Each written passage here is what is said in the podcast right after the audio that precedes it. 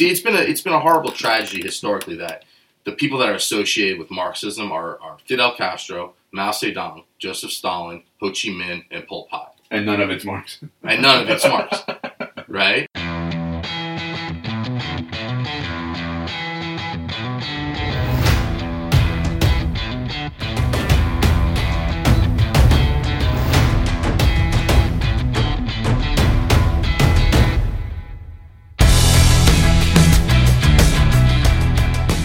Okay, I'm back. Welcome to Brian Talks to Humans, a people's podcast about everyday people. I know it's been kind of a long break, uh, three months. Didn't really mean for it to turn into that. Had some stuff going on. I'll give you the short version. Pretty bad funk, pretty bad depression uh, in the middle of the winter from about, you know, uh, mid December or so to late January, mid February. I had some financial troubles, some of which was exacerbated by some of my own bad decisions everything was just kind of feeding off each other, uh, and it, it, was a it was a tough go.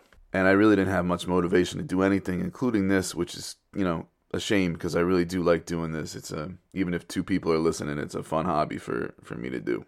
I did finally settle the uh, lawsuit related to the ankle. Got a few dollars to rub together. Uh, your boy is debt free and is actually maybe going to be a homeowner sooner rather than later. So that's some good news.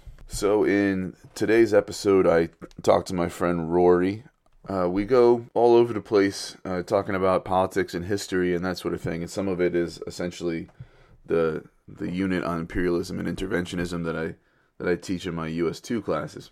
But we also get into uh, some other experiences when he was younger and his experiences with recovery. Now, to those of our friends who are in recovery who are listening, you know, there's a, a tradition in 12 step recovery that speaks to um, maintaining anonymity in public forums like radio and films and press.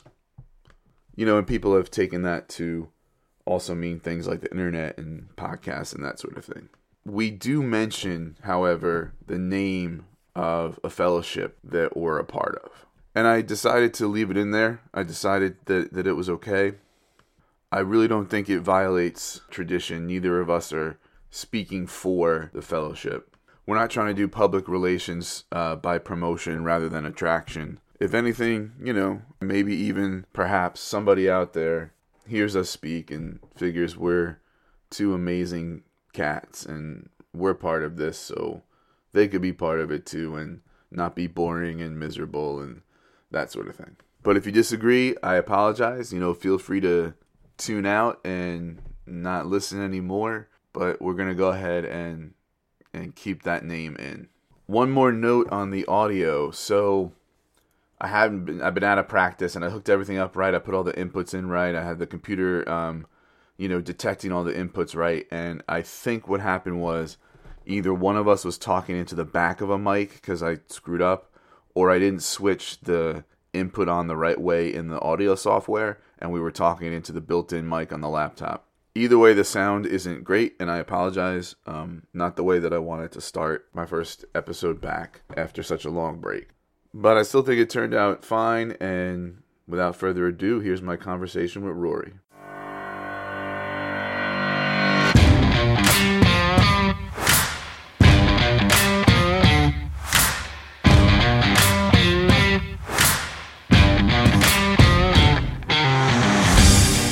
Folks. After about a almost three month hiatus, we're back. Um, Brian talks to humans. We're in HQ, tiny apartment, cramped, small space, two dogs. Although that might change soon. And today's human is Rory. Rory. I want to thank you for uh, coming by and taking the time to do this. I've been meaning to do this with you for like a year. Yeah, I appreciate we, it. uh, we kept. Though I don't know if I fit the human uh, moniker. and, and why is that? No, I don't know. I just I, it's just funny like to think about like uh, sometimes I feel like I don't I don't fit in with human society. So I guess that's more the uh, So feeling different then. sure. Go figure. When do you think that started? I don't know. Uh, probably when I was uh, younger, uh, when I was in fourth grade, probably is when I started. Because uh, we're in Montclair, and I, even though I grew up in Nutley, it's the town over in New Jersey. Uh, you know, I went to grammar school in Montclair, and it's because uh, I started suffering from depression at a young age, like Mhm. around fourth grade. I didn't know that's what it was until later in life. But yeah, I was gonna say when I mean you're not too much younger than me. When folks our age were were younger, there wasn't a whole lot of diagnosis of that going on for people that age, right? no, I just changed schools. Yeah. So uh, do you th- do you think um, that was something like they, they talk now about? Jim was telling me they uh, that when we when we uh, medicate folks, you know, we're we're only looking at like one of the three prongs that go into. Some of it's like environmental, some of it's genetic. So, is there anything that you think triggered it or brought it on, or it was just? Yeah, I was uh, I was tracked into a lower. I went to a public school where they had tracking, Mhm. and I was tracked into a lower level of classes.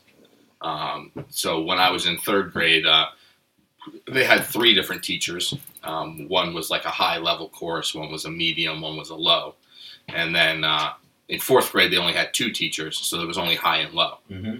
And I was aware that I was placed into the low classes, you know, the low level classes. So it was like, uh, I think that affected me in in many ways. You know, shaped my life in, in many ways. That kind of event. And so what I did is I stopped doing homework. Yeah.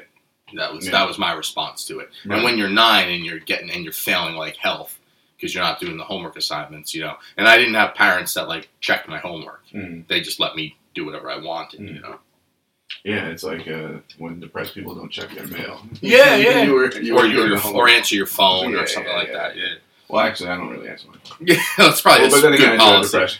Good policy. well, you don't know. It could be bill collectors. That's why I don't answer. But I, I think anybody who doesn't text first before they call is a terrorist. But that's just yeah, I think that with- it- nowadays. See, I was kind of late to the smartphone game. I didn't get a smartphone till like two. I can. I don't even remember because it's all like the the seven years of my life are like a big blur. But probably the iPhone 5S was the first smartphone I had. Let's Mhm. put it that way. Mhm. So whenever that came out, um, 2012, mm-hmm, something like that. mm-hmm. And let me tell you, I didn't know what I was missing out on because having a smartphone took my like self-destructive behaviors to a whole nother level. Well, before we get to to that, um, let's talk a little bit more. You said you had parents who didn't check your homework and stuff like that. Yeah. What what was young Rory like? You know, bef- way before I met him, growing up in Nutley, Well, let's see. I, I was a big Dukakis supporter in '88, at the age of five, and uh, you know, so uh, no, I was. I guess I was always into. Um, let's see, like before, before, let's say before the depression, what was I like? I was like a normal, happy person, child. You know what I mean? Like I didn't have worries and stuff like that. And it was probably around then that like things started getting, you know, around nine, ten. You know, I got into then I, I started going to private school in Montclair, and things changed mm-hmm. because what what I found the difference between public school and private school in my experience was was that the private the kids in the Catholic school in Montclair were more culturally evolved than the kids that I was going to school with in public school. So okay. like the kids in public school in Nutley listened to like MC Hammer and New Kids on the Block. And then I go to this this private school and I'm introduced to like Nirvana and Nine Inch Nails and Metallica, and that's what these kids were listening to. Mm, yeah. And it was a totally different, like it was a shock to the system, like around nine, 10, 10 years old. Mhm. And then Kurt Cobain committed suicide in 1994, and I was I was in fifth grade, Mhm. and I was actually in England um, with my parents on vacation. And I remember when it came on the radio that Kurt Cobain had committed suicide. I was pulling out of the uh, the hotel, and it was on the British radio that he had that he died. And uh, you know, so anyway, I got really into grunge rock and all that stuff at Yeah. that time.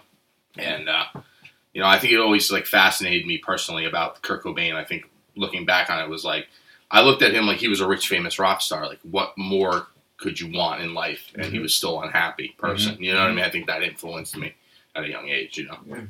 Now, I, I know you as someone who's interested in, in the class question and in inequality and, and how Yeah. that drives, you know, basically everything. You went to high school after St. Catherine's. You went to private high school. Yeah, I went to Seton Hall Prep Right. in West Orange. And For all the people in Jersey that listen to this. for the two people. Yeah, right. So, yeah, so the two people listen to it. I hope they're from this part of New Jersey, so they have any idea what these places are. Yeah, so that's when I really started getting into uh, left wing, like socialist politics. Mhm. Was in in high school around uh, 15, 16. and it was because I met a guy who we both know. Mhm. Uh, I don't know, should I say his name or is that all right? Or Uh, yeah, I mean, you maybe let's say. TJ. Yeah, let's say TJ. TJ, yeah. yeah. yeah, He taught a class called uh, Alternate Voices. Okay. And that was the title of the course, and it was an elective, so I couldn't take it until I was a junior. And he was the only African American teacher at a prestigious kind of um, Catholic high school. and all boys Catholic high school. So it was interesting, and he was saying, you know, uh, the, the way he promoted the the course was like, oh, we we, we read books that you don't normally read. he would say that you don't normally come across, and of course, it was really like a front, an educational front for his um, organ, his political organization, which was like Pan African Socialism, Well, isn't there isn't there a word that he had begins with U, right? Uhuru, Okay, which is yeah. Swahili for freedom. Okay. So the the rap group Dead Prez, Mhm. you ever heard of them? Yeah, yeah, yeah. They uh, they were part of Uhuru, which was a Pan African socialist group.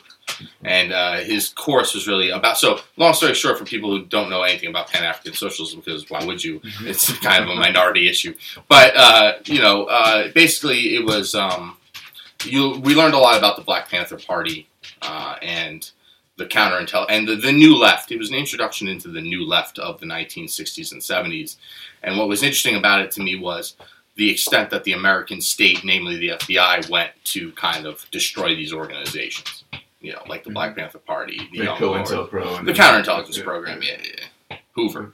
Mm-hmm. Mm-hmm. Actually, that's one of the things that I try to teach about too, because like when when it comes to you know Black history, you know they've they've gotten probably the wrong version, but they've gotten a lot of Rosa and Martin and that sort of stuff, and so I try to add in things that maybe they wouldn't have heard too much about, you know. Well, I mean, I think a lot of it for me was like we read a book. Well, I was influenced at that time very much by Mumia Abu Jamal's book. Now, again, like my political kind of education was evolving at this point, but um, it's what, and I wouldn't, I wouldn't defend maybe those Pan African socialist ideas today, um, but because I, I view them as nationalistic. Mhm. But um, at that time, it did a lot to that course did a lot to shatter a lot of illusions that I had about American politics and American history. We, we were, for instance, the first book we read was The People's History of the, of the United States by Howard Zinn. Mhm. So we were interested in that whole stuff. You know that. AKA the Bible for high school teachers. Right, right, right, right, right. Like, for well, there's another book called like The Lies My Teacher Told Me. Right, Yeah, yeah. That would be another example. We didn't read that, but Right. that's like a different way. Of, and so the whole idea here was was that you know I was really um like a liberal Democrat. Like I would have been a supporter of Bill Clinton was in office at this time, and um, this was right before Bush Gore. Mhm. Like, but chronologically, you know, politically. So, um, what year did you graduate high school? I graduated in 2001. Okay, so so then so then uh, Bush Gore and the Supreme Court It case was my senior year, I think. happened when you were okay. Yeah, yeah. And then September 11th is my second week in college. Okay. So a lot of like seminal So- events, and I was very young when that happened. Yeah, I was gonna ask, like, how did those two and I was very aware. shape your evolving? You know. Well, I was a Nader supporter. Yeah. At that time, well, I, and it wasn't so much that I was a Nader supporter. It was just like I was against the establishment candidates Mhm. at that time. Mhm. You know, if there was a Bernie Sanders in 2001, I guess Nader was the closest thing to Bernie Sanders in 2001.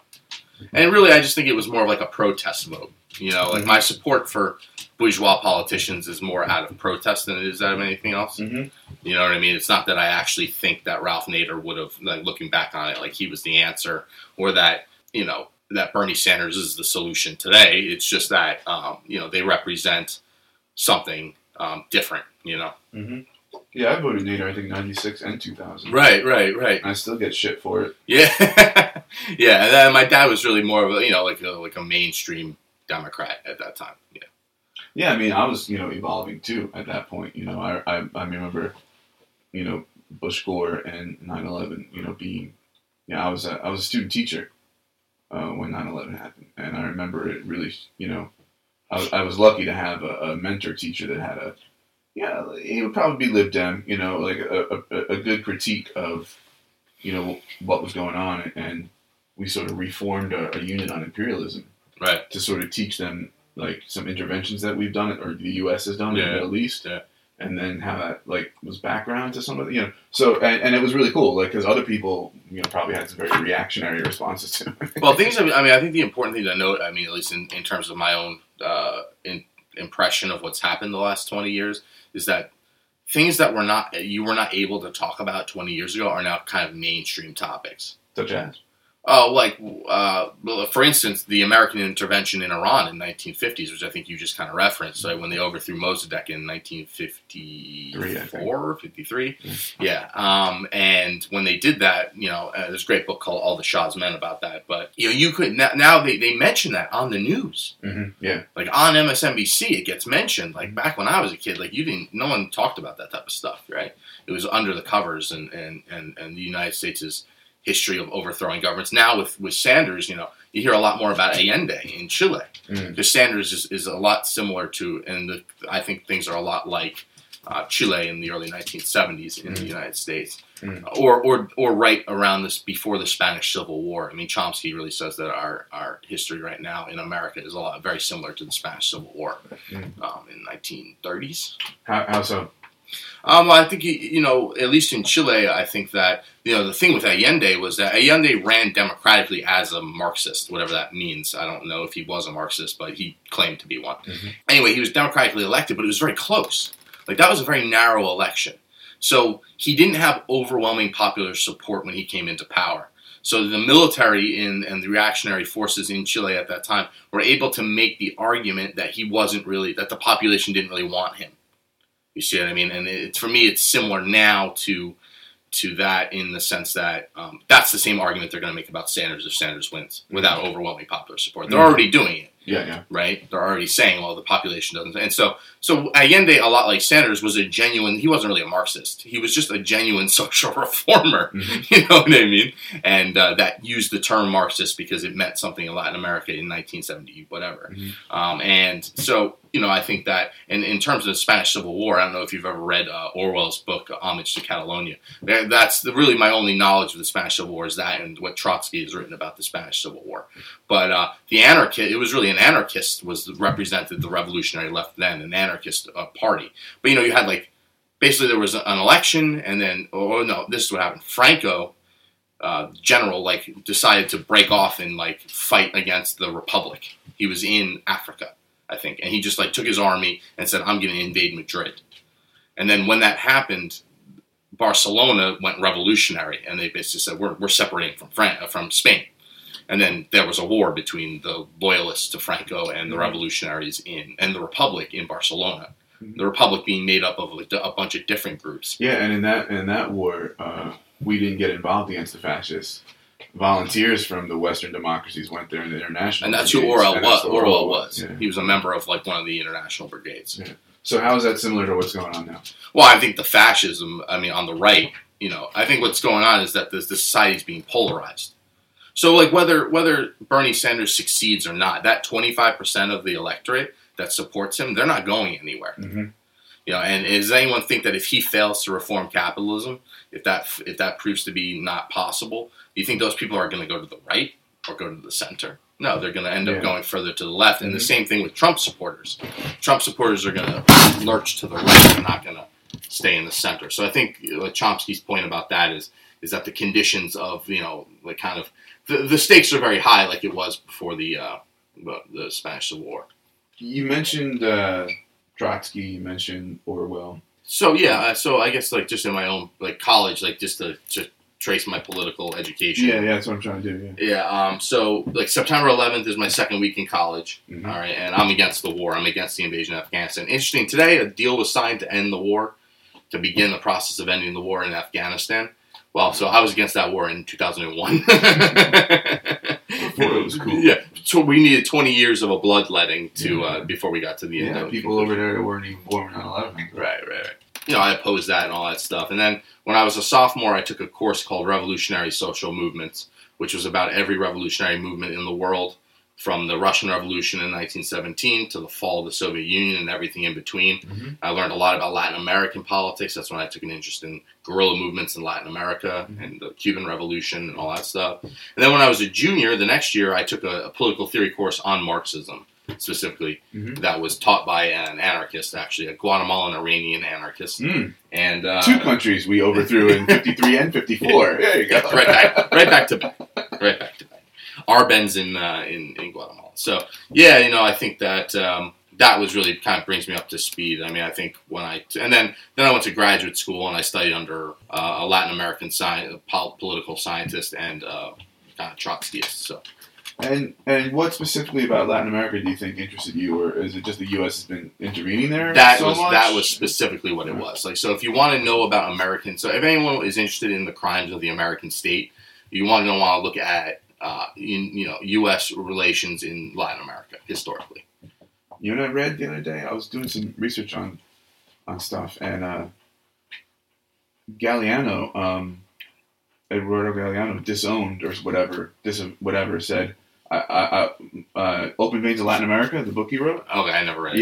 Yeah, um, was like uh, he's like, oh, I tried to do a treatise on political economy, but I wasn't well trained enough, and you know, uh, I failed, and this sort of thing. And like that thing's been like a left Latin America like, bi- like Bible. yeah, for like a long time. Yeah, yeah. I mean, that Chavez gave it to Obama. He you need to do some reading about this. Yeah, I, the funny Yeah. thing is, I've never heard of it, and I, I, I never read that book. But uh, yeah, so I think that you know all that stuff. So yeah, basically, if if anyone thinks that the United States supports democracy uh, abroad, just look at the history the United States had during the Cold War in Latin America. Forget about going all the way back to like gunboat diplomacy and all that shit. Mhm. I'm just talking about in the relevant period, like 1948 up, because they had the good neighbor policy under uh, under uh, Roosevelt, which kind of cooled things off. But the second that the Cold War started, boom, 2nd Mhm. World, a couple of years after World War II was over, the United States went back to doing exactly what it had been doing in Latin America, and it makes sense because of proximity geographically, you know. I mean? Sure. And there was a lot of business interests. The main point, right? Yeah. Business interests in Latin America. Which always drives it, yeah. So uh, you mentioned um, guerrilla movements in the in the Cuban Revolution. Yeah, yeah, yeah. Um, how did that affect your political outlook, and how is your political outlook different now? Well, I mean, I, I just kind of fell for Fidel Castro Mhm. um, as like a charis- charismatic kind of leader. Uh, when this is like when I was 19, 20 years old, Mhm. and even though, uh, so I was kind of the problem that was being worked out here was that you know Castro and what happened in Cuba was not a revolutionary, not a uh, Marxist revolutionary kind of thing. Um, it was a nationalistic thing. I didn't understand that at that time.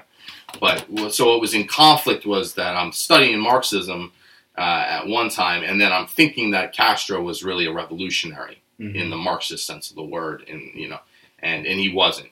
And that was in graduate school where I really worked out all those conflicts, and Mhm. I, you know, I wouldn't, you know, I wouldn't defend the Cuban Revolution today. And by the way, I think it was a tragic error of Bernie Sanders to be talking about Fidel Castro when he has nothing in common with him. Mhm. You know, don't, you know, don't. That's not. You know, you, you're either you, you pick. You know, Bernie's got to pick a lane. Like either you're a reformer or you're a revolutionary. You can't be both, right?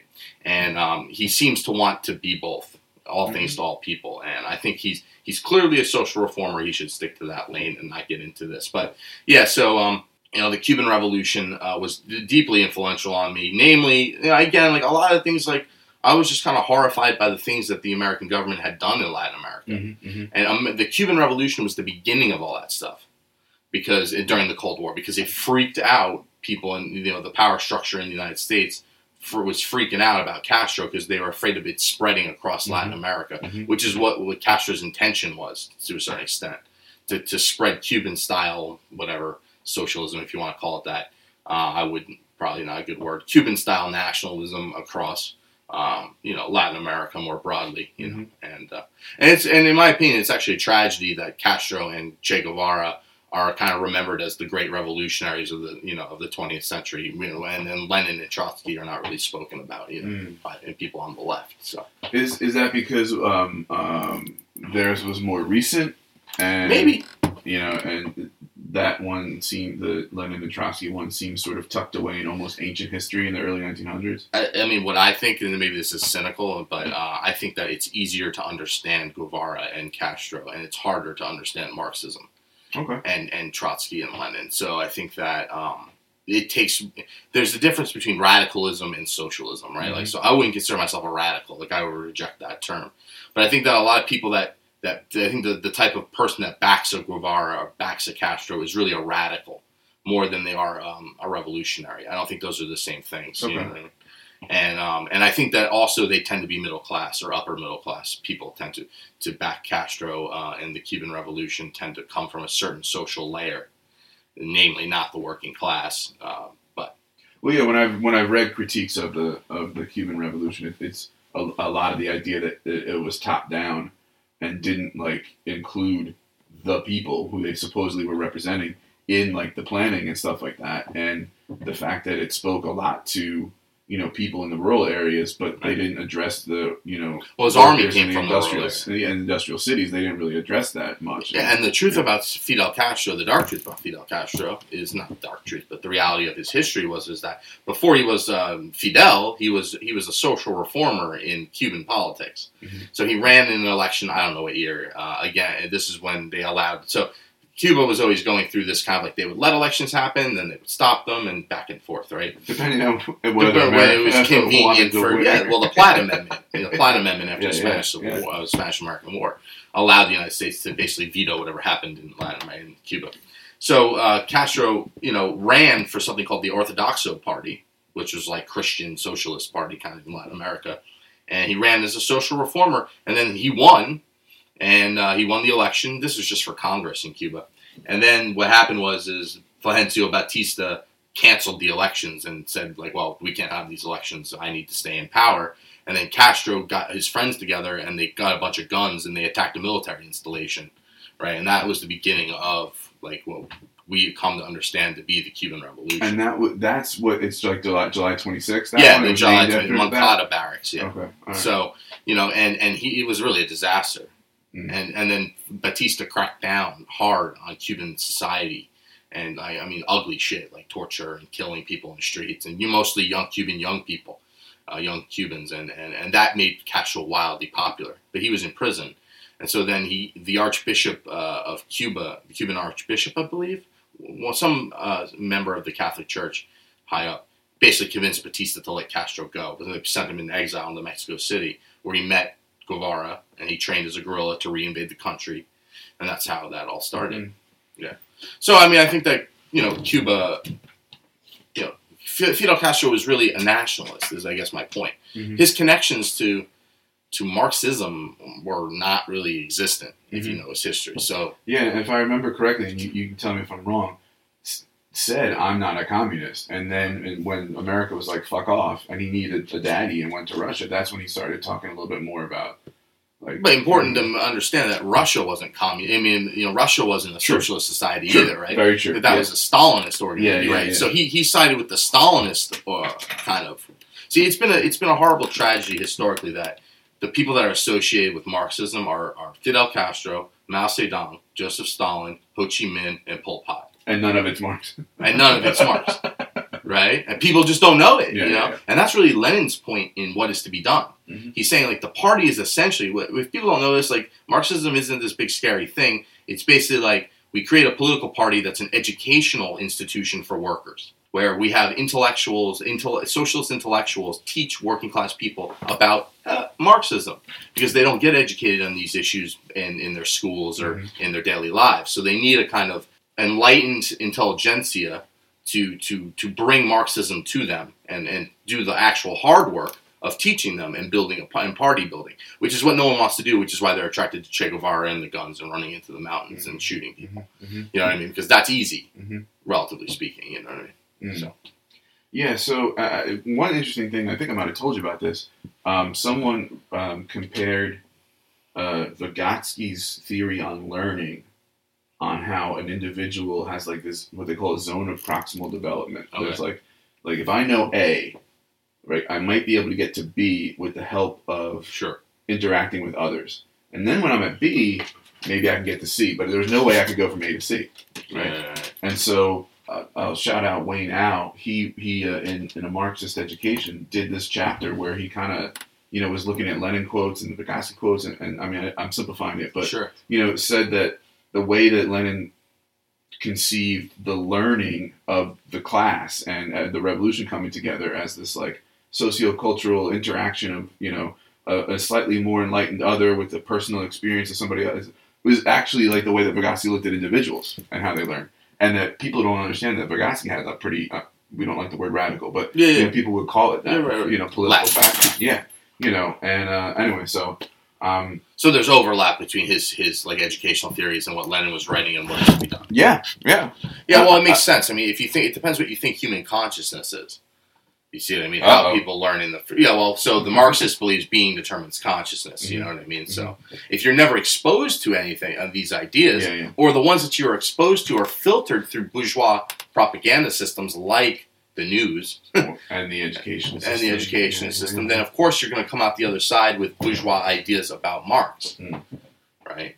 So what what do you then say to the critique that like, well, since any anybody who's uh, who's tried it and claimed him, you know, it ended in all this uh, death and murder, and that like us saying, well, that's not real communism, that's not real Marxism, is like a cop out. Well, what I would say is is to that is is you know the the people that followed Rousseau and Locke killed people too. Mm-hmm. I mean, what the bourgeoisie didn't commit atrocities in its history. Mm. I mean, clearly it did. I mean, now, now I would not, you know, like Maximilien Robespierre, Mhm. for instance, and and people. We don't have this whole thing in the United States. Well, what did they think the American Revolution was? A Tea Party? Mm. You know, like everything was fine and people didn't get hurt. It was a war, Mm-hmm. you know, and and and that's unfortunate. Uh, but uh, it's, a cop out that people. Uh, well, my question is, is why is the burden of, of violence always on the left and never Mm. on the right? Mm. I was talking about this with my students. You know, we were talking about Nat Turner and John Brown and how they're critiqued for their use of violence in the pursuit of justice. You know, and I was discussing with them, like, like you said, the burden of proof. Like, the violence of the system is never put on trial. Yeah. Only the people resisting it. or even the system, the bourgeoisie, Right. you know, the the class, the, the- you know that. I mean, and the Communist Manifesto itself is all about bourgeoisie taking power. If you read it, it's nothing about socialism in in the Communist Manifesto. It's all about how the bourgeoisie went to every extent it could to to eliminate the previous class that was causing it uh, social suffering or. or or, or keeping it down, the Mm. feudal monar- monarchy and all that stuff at that time. So it, people just don't understand. Mm. You know, there's a there's a lack of education around it. And by the way, I'm not, you know, I myself am not for violent social change, but what I'm saying is, who is the bourgeoisie to to say anything about violence? Mm, yeah, for sure. So one thing I've been curious about is um, your your interest in seemingly disparate figures of Marx Yeah, and sure. Nietzsche. Yeah. Right. So where did Nietzsche come in the mix, and, and how do you square that circle? So when I like late in graduate school, when I was in in San Diego, uh, going to you know I went to a terminal master's degree program, right? So I went to a two year master's degree program, which took me four because I was a little distracted at that time uh, with other things, but um, politics being one of them. But anyway, I, I, I took a contemporary political theory class with this professor at San Diego State. He was a very bright guy, but he was really like a liberal. And I was in the depths of like being involved in Marxism at that time in the political party. Mhm. And so I would go into the class and argue with him. And so he introduced me to Nietzsche's ideas, mo- more Foucault's ideas. Mm-hmm. Um, and so contemporary, basically contemporary thought is everything without Marx. So it's like they basically use Nietzsche to say that Marxism is irrelevant as a system of thought. Okay, and then they move on from Marx. And so contem- the way I look at contemporary, what the word contemporary means is it means uh, thought without Marx. And uh, so anyway, so and when I got out of school, I started reading Nietzsche.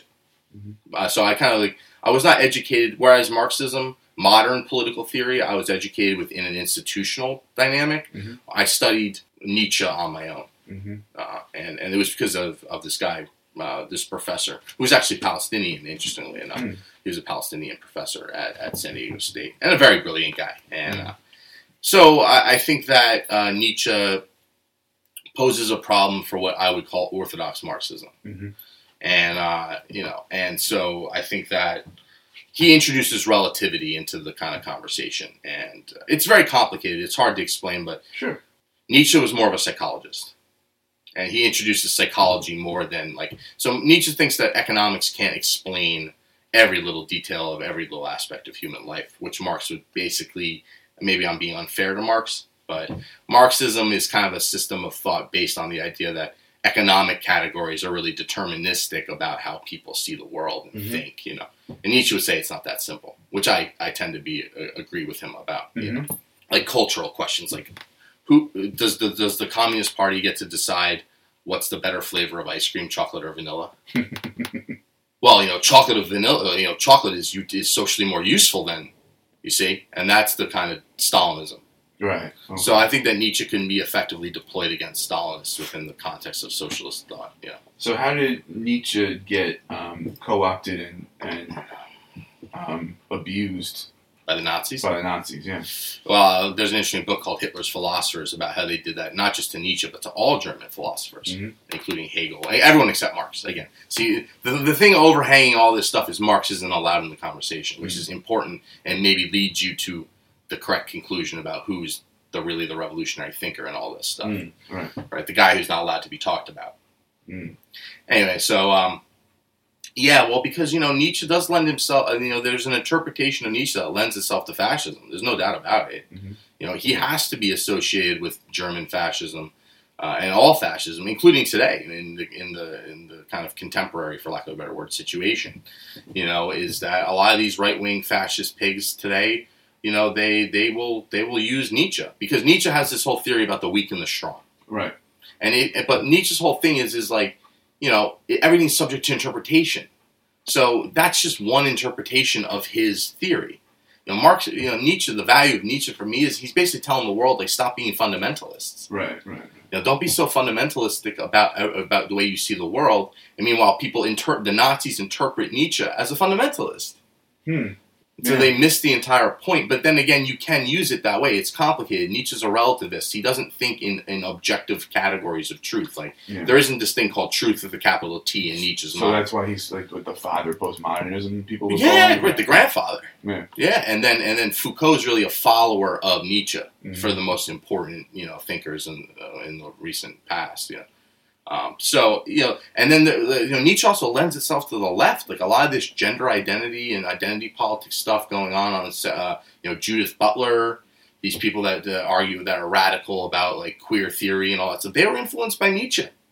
They were influenced by by relativism. Mhm. You know what I mean? So like the, he can he can he can cut either way. Sure. You know, it just depends how you want to use it. So what's important about Nietzsche to me is, is this is how I want to use it.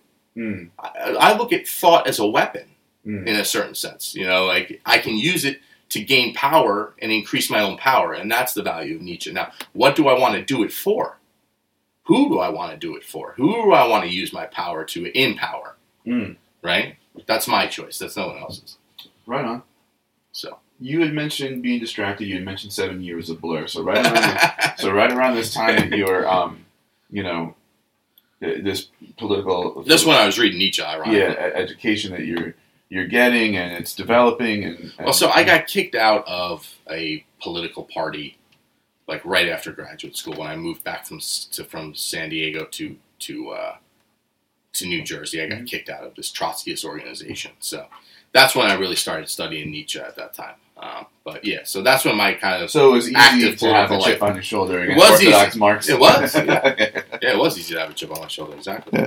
Uh, so yeah, so then you know I was just you know I was just boozing and drugging and doing all that kind of stuff Mhm. uh, at that time, and uh, you know I just basically kind of like warmed the bar stool for that those years, you Mhm. know, uh, and uh, that didn't work out so well, and uh, you know now I'm here. So yeah, what was the what was the switch? What was the change? You know. oh oh well I had a you know a traumatic accident or whatever incident um, from because of my drinking and my drug use where I uh, you know I had a psychotic episode and um, you know, I walked off the roof of a building of a house I was living in. I climbed out the window and walked off the roof and uh, woke up in Claremont Hospital like in pretty bad shape one morning and uh, and then you know that was uh, the beginning of why I'm still here today and why I don't drink and use drugs anymore. Mhm. So. hmm What do you think has been um, something about yourself that you've learned maybe from the process of uh, recovery and addiction? Oh, I mean, I just think that. Um, well, I, I think it. It's not something. What have I learned? I don't know. I guess maybe there's. Um, I guess that's a good question. I don't. I don't really know what I've learned. don't drink and use drugs. That's basically Yeah, what I've yeah, learned. Yeah. uh, no, I think that uh, you know to be teachable uh, is probably the best lesson I learned from my experience of, of things, and and that my my my way is not always the best way. Um, you know, even though sometimes I still think that way, but uh, you know, it's just like I don't I don't have all the answers. You know, Yeah. as much as I thought I did. Mhm. You know. Because Mhm. I, I wound up in a really bad spot, you know. Mhm. Left to my own devices, like I don't make the best decisions. Yeah. So it's got to be hard for. Um, I was I was told early on in the process like you can't be too dumb for this recovery thing, but you can be too smart for it. Yeah. So it's got to be hard for somebody who's you know not going to blow smoke up your ass, but used to being the smartest dude in the room for the most part, to have to think about humility and that sort of thing, right? Well, I mean, I, I, I try to separate it out from politics. Mhm. You know, it's interesting. I was at a meeting yesterday, and they were bashing Bernie Sanders before the meeting. And and my thing with Bernie Sanders is it's hard for me to explain how I feel about Sanders and all this stuff. But what I don't like is when people hammer on Sanders, because I take that as an attack on working people. You know, basically, I, I, and that's who I'll defend more than I'll defend Sanders. Is I'll, I'll defend working people. Mm-hmm. And uh, you know, so anyway, like the, the fact of the matter is, is that um, I try to separate out my recovery from my political thinking the best I can, which is difficult. And I, I discussed this with you on New Year's. You know what I mean? Like, uh, about the God question and how do we square all this stuff together? And and and what I would say is that I believe in a higher power, but I wouldn't call it God, Mm-hmm. and I certainly wouldn't call it the Judeo-Christian God. And that's what that's what Nietzsche really did for me. Mhm. He does. He he he lends himself to this. Like, listen, I have a higher power, and I just call it life, Mm. or or Marx would call it history. Mm. So what I would say, like in the Big Book of Alcoholics Anonymous, you know, in the chapter to the agnostic, which you hate, you know, and I understand. But what, what I, I I agree with you in a certain point. But what I take out of it that's positive from that chapter, I think, is when he says like everyone has a higher power, whether they realize it or not. okay. And maybe Marx would call his history Okay. and that's fine. You know what I mean? But that's not the same thing as you know. But then the whole process of recovery gets tied up with the Judeo-Christian concept of, Mhm. of a deity, Mhm. or, or what you often call Bill Wilson's God, Yeah. Yeah. Yeah. Yeah. which I I, I think is indistinguishable from the Judeo-Christian conception of God. It's it's funny how tradition or orthodoxy in in a lot of recovery circles, um, like the the the higher power that these folks believe in, like parking spot Jesus. Yes, you yeah, know? that's a great way of saying yeah, it. isn't even like really the conception that was put forth in some of the literature. You know, it's it's different from that, but they think that's what it means. I don't know, but you know, that's Well, I think what's revolutionary about Bill Wilson's thinking actually was that he was a relativist.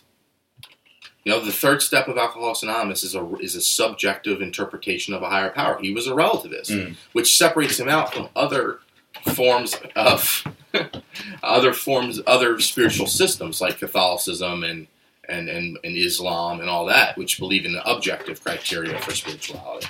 But I guess back to the question of how do I square my sobriety with with my intellect?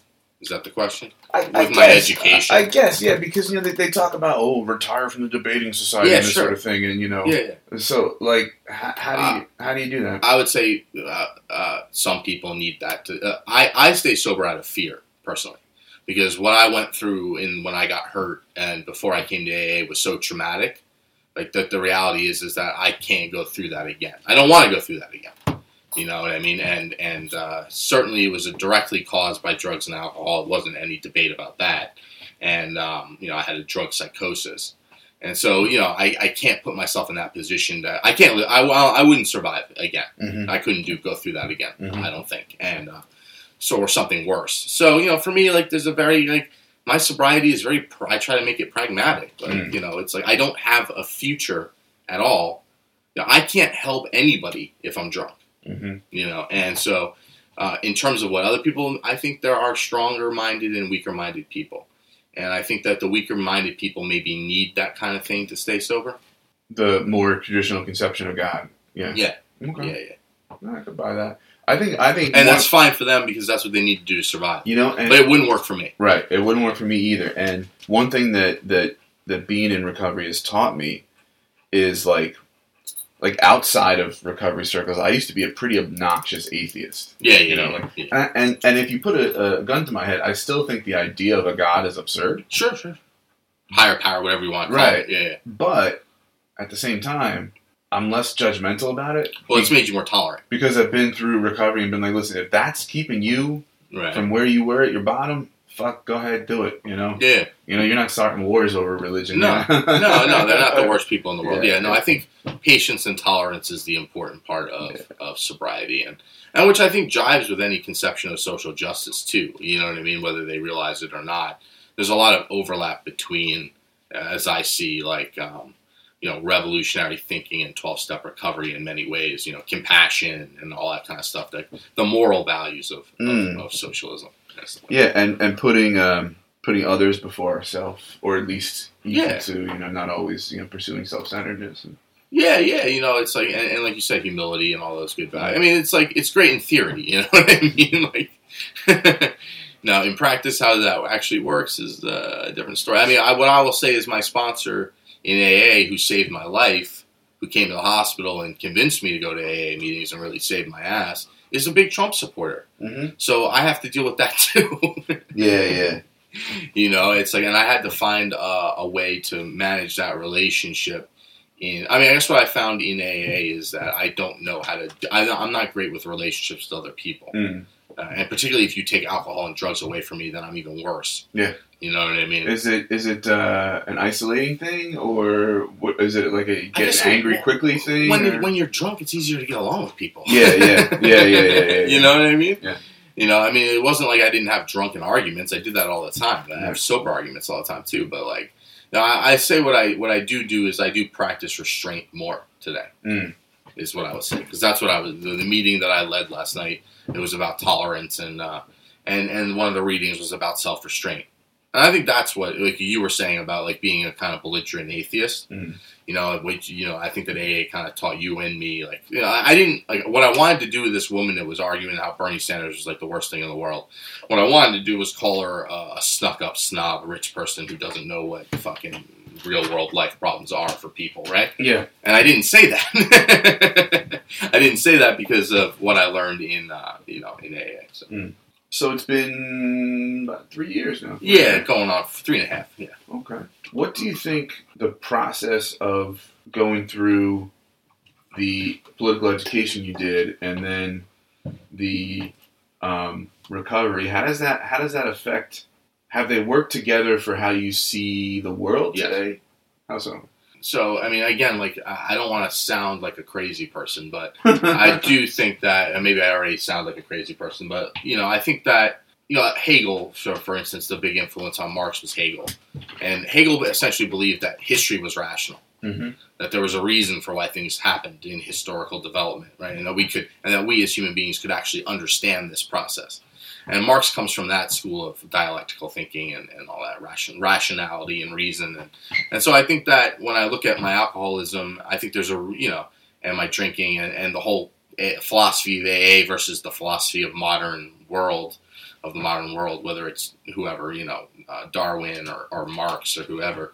Uh, you know, I think that it, it makes sense to me why I'm in the place that I'm in today, based on my experiences and my education and stuff like that. You know, like I, I, I'm, not, I guess what it says, what, what I, what I mean to say is that I'm optimistic. hmm You know, and we have a lot of reasons to be pessimistic Mhm. uh, about things, and I'm still not. You know, What are our reasons to be optimistic? well, I mean, I think that the personally, I, I think that I guess I'm I make I'm more like I have more of a biological understanding of socialism, like the necessity for socialism. Basically, like it doesn't seem to me that the species is going to survive much longer. Um, uh, the way in which it decides to produce things, Socialism or barbarism? or or socialism or extinction. Yeah, that's true. Yeah, that- yeah, yeah, we yeah. can change it to, to Yeah. that. I mean, that was Trotsky's quote on the eve of World War II: Change or die. "Change or die." Yeah. So there's that element. Not that that was Trotsky's quote. No, it's just but that that's a recovery phase. Yeah, that's a recovery phase, and there is a lot of overlap between those Yeah. two things. You know what I mean? Yeah. All right, so right now we're in primary season. Oh, good. Um, how does your optimism yet fear of not fear but um, Yeah. knowledge that we may go extinct if we don't change? Yeah. How do you see this? Well, I think what's good about shaking Sanders, out. I think what's good about Sanders is win, lose, or draw. He's raising the class question Mhm. one way or the other publicly in a way that's never been raised before, Mhm. and I think that that um, that is good, healthy Mhm. for society because people. And I think what it's also going to do, well, the darker side of it is it's going to make people. It's going to force people. If he does get the nomination, uh, it's going to force. Even if he doesn't, but I think he's going to. It's going to force people to take sides more clearly. Mhm. So I think people are going to find out stuff about their neighbors and their family and their friends that um, they didn't know, and they're not going to like a lot of it. And uh, and I think that that is a healthy process actually.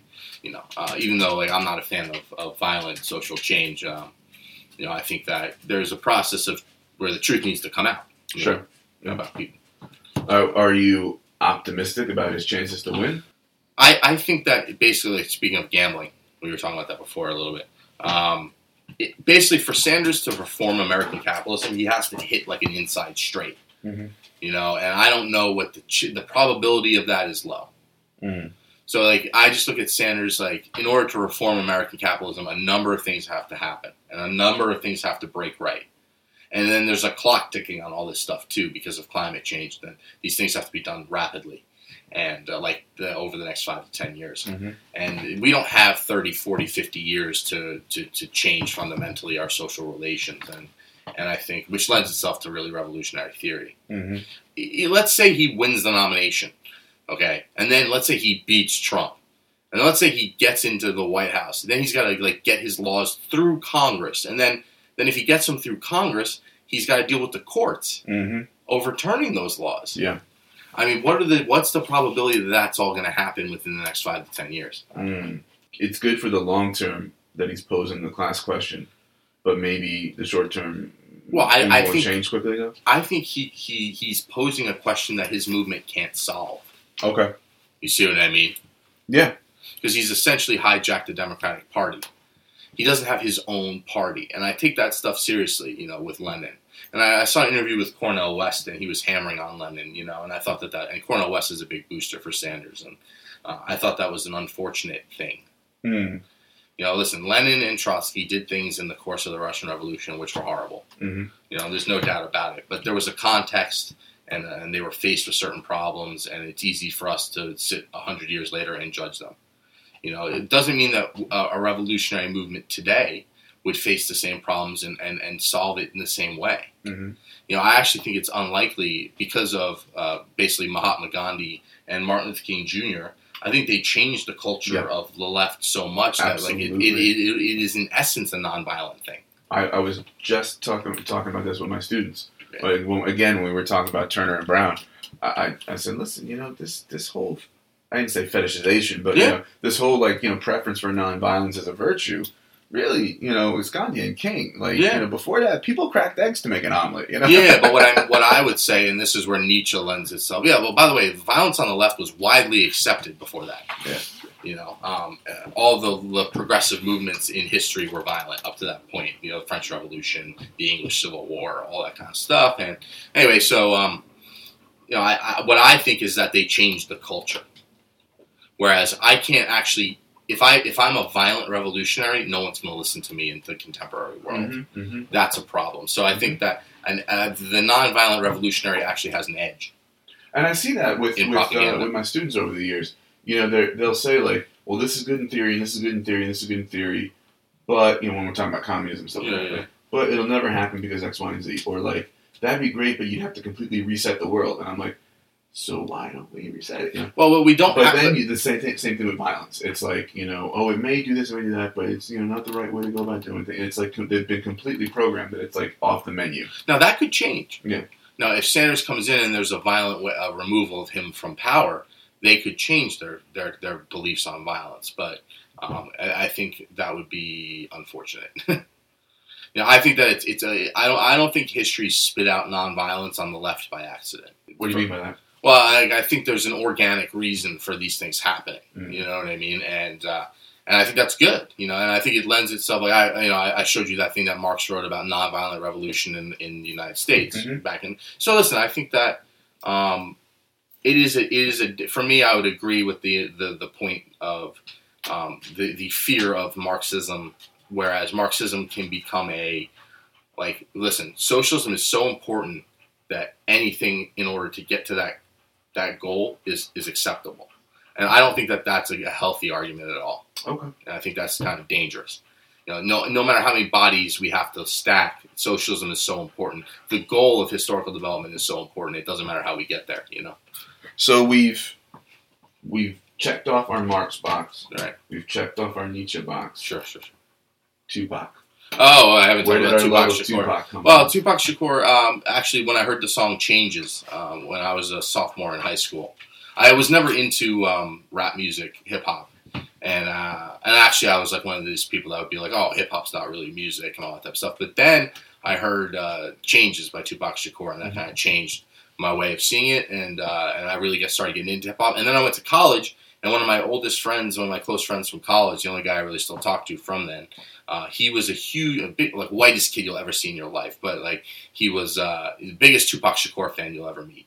And he really introduced me to like, gave me his albums, and that's when I really got into that. And, and I just admire Tupac Shakur for many reasons. I think he's an artistic genius, personally. I think he's arguably the greatest artist of the late 20th century in any in any um, medium, Mhm. and I think you can make a case for him in that sense. And uh, What about him speaks to you? well, he's got that conflict in him of like, here's this this guy who believes in social change and social justice, and he's got these revolutionary ideas, but then he's got this like thug gang banging thing going on too, and he Mhm. was like a product, and he's Mhm. conflicted. His life was a conflict between these two personas or parts of his identity, Mm-hmm. and it ultimately killed him Mm. you know the, the the lower his lower power let's say versus his higher power the lower power won out and ultimately killed him uh, but you know and, and just the way he owned everybody you know the way he dominated his uh, his area of expertise hip hop the, the extent like to me like Tupac Shakur is the alpha and the omega of hip hop and rap you know like there is no one that can ever touch that touches him yet you know so. So not to get you on the couch, oh, okay. But um, so I, I don't have to lay down. what, uh,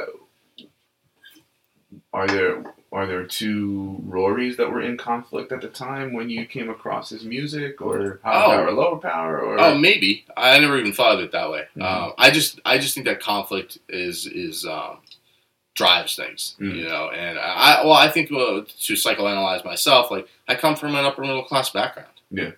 And and actually, in my family life, you know, my mother was very like uh, materialistic, and not in the Marxist sense of the word, sure, yeah. in the Madonna sense of the word and uh, you know, and, and and I always thought that that was kind of it always kind of disgusted me. So to put myself on the couch, you know, I I could say that you know um, maybe there's some guilt about you know my class uh, background. Hmm, interesting. Yeah, uh, that comes. We're, we're we're doing a unit on class right now in, in one of the classes I teach, and one of the things I opened up with was, you know, why are we not comfortable talking about class compared to the way we talk about race and sexuality and gender identity Right. and these sorts of things, you know? You know why? Just class is deterministic. Because those other things don't threaten the society in the way that class does. yeah, class fundamentally threatens the society, which is why ultimately, like, I fall. I, and again, uh, my question with all this stuff, with people that are into the identity politics stuff, my question is, is what class is the best vehicle through which you can accomplish your goals of liberating people sexually and and and uh, gender wise and and whatever? Mhm. Is the bourgeoisie the class that's going to get you there, Mm. or is the working class the class that's Mm. going to get you there? Another thing that, that I think comes up when I think about it or when I'm trying to explain things to people is, um, you know, and again, it's so complicated, you know, the Yeah. how things intersect and how capitalism feeds racism and vice versa and all Yeah, this yeah. sort of thing. But like, where are the numbers for the revolution? Are the numbers in? Oh, you're talking about like pragmatically? Yeah, the numbers in the you know trans sector, the black sector, who's only twelve percent of the population, or if we unite as a working class, that's the one that can overthrow things. And so I think that a lot of these things are bourgeois ideas in the sense that they divide the working class. Mm. No, in the, uh, I mean like in the sense of like a Sheryl Sandberg lean in sure. feminism, Mm-hmm. uh, Hillary Clinton feminism, mm-hmm. or a um, uh, H- Henry Louis Gates uh, racial kind of thing. You know, a mhm. bourgeois interpretation of these things essentially. Yeah, yeah. yeah. Yeah, I remember one of the times that we were sitting down a, a while back trying to get one of the reading groups together.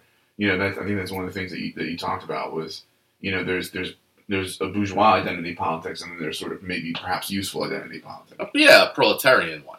Yeah.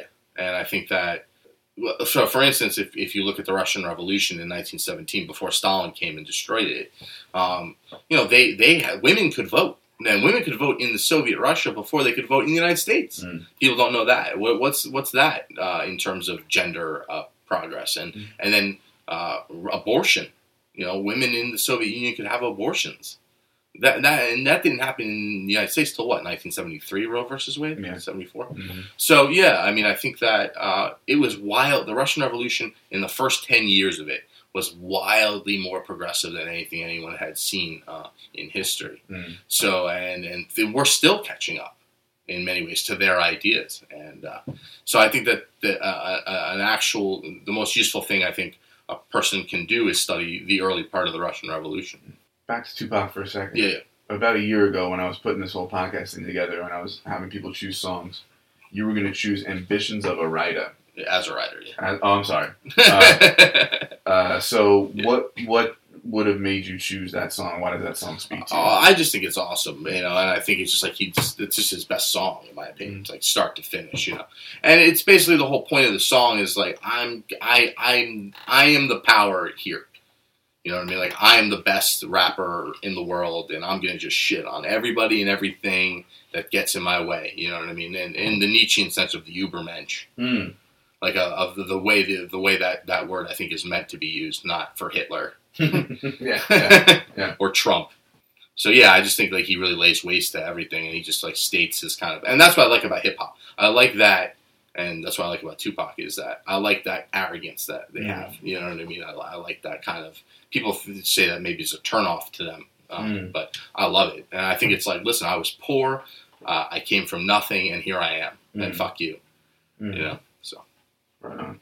Anything that we've left uh, unsaid? no, I think we're good. Okay.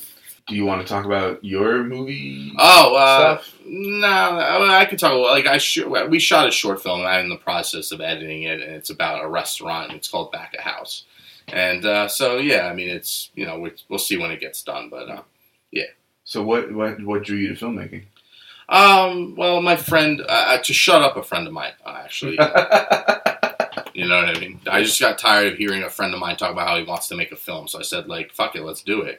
Mm. He was like, okay. So we got a location, and and actually, well, like at the later, I had this idea at the later part of my drinking and drug use. I used to have this friend who was a bartender um, at a place I hung out at, and we lived together. And he had this idea, so I kind of stole it from him for a TV show about waiters. Um, and uh, and people would say like, oh, whenever I tell people this idea, they're like, oh, it's kind of like Waiting, you know, the movie Waiting with Ryan Reynolds a couple of like 12, 15 years ago. Anyway, I was like, well, yeah, but they weren't doing coke in the bathroom and waiting, you know what I mean? And, and we were at Applebee's, so uh, or at least I was, and um, uh, yeah, so so it's kind of like the, I had this idea for a, a kind of dark comedy about a restaurant. yeah. and that's sort of blended with uh, his ideas and Yeah, well, so my friend, uh, his name's Anthony. He always, he owned a restaurant uh, for a very long time, like thirty years, and he's recently retired. And in retirement, he is he's always been ambitious to get into the arts and stuff like that. And the first time I met him, we like talked about this, and, and uh, we had this whole conversation. And so, you know, we wrote a little script, and we we have I have a friend who's got filming equipment, and we just got together and did it. You know, so All right. Well, uh, may your may your opus be uh, be successful. Yeah. Um, thank you. certainly, because it's certainly things I admire people who do creative stuff because I myself feel so uncreative. With I do too, uh, I actually. so. It's really stepping outside my comfort zone to, to even think about stuff like that. Know? Yeah, well, I mean, I have a job now, which uh, where I work for the creative department of a Okay. travel agency. Okay. So it's like it's it's also helping me use the tool that I should use at work, Yeah. which I don't really understand how to use. You know? Oh, oh, like So it has a double, software. uh, Adobe Premiere Pro, it's, Oh, it's yeah. film editing Mhm, software and mhm, stuff like that. Yeah, so I'm learning that. So it has like a double kind of uh, usefulness. Yeah, All right. So, Marx, Nietzsche, Tupac, and uh, films. and filmmakers. Yeah, and Yeah. Francis Ford Coppola. All right. Well, I really want to. Um, we're we're getting to the point where I like to cut off. We're a little over an hour now, so um, you know, I really appreciate you doing this. I've been, we've been trying to get this together for a little while, and and uh, you, you know, what better way to end Black History Month and transfer to Women's History Month with two white dudes talking about Marx. well, thank you. I appreciate the opportunity. All right.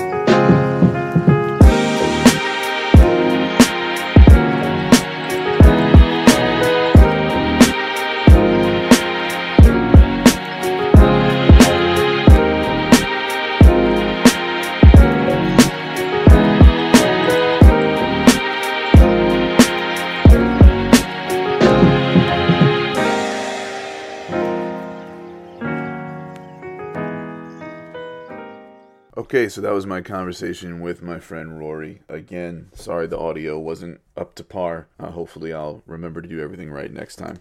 Go to briantalkstohumans.net for more information, including show note and links to a lot of the stuff that we were talking about in the episode.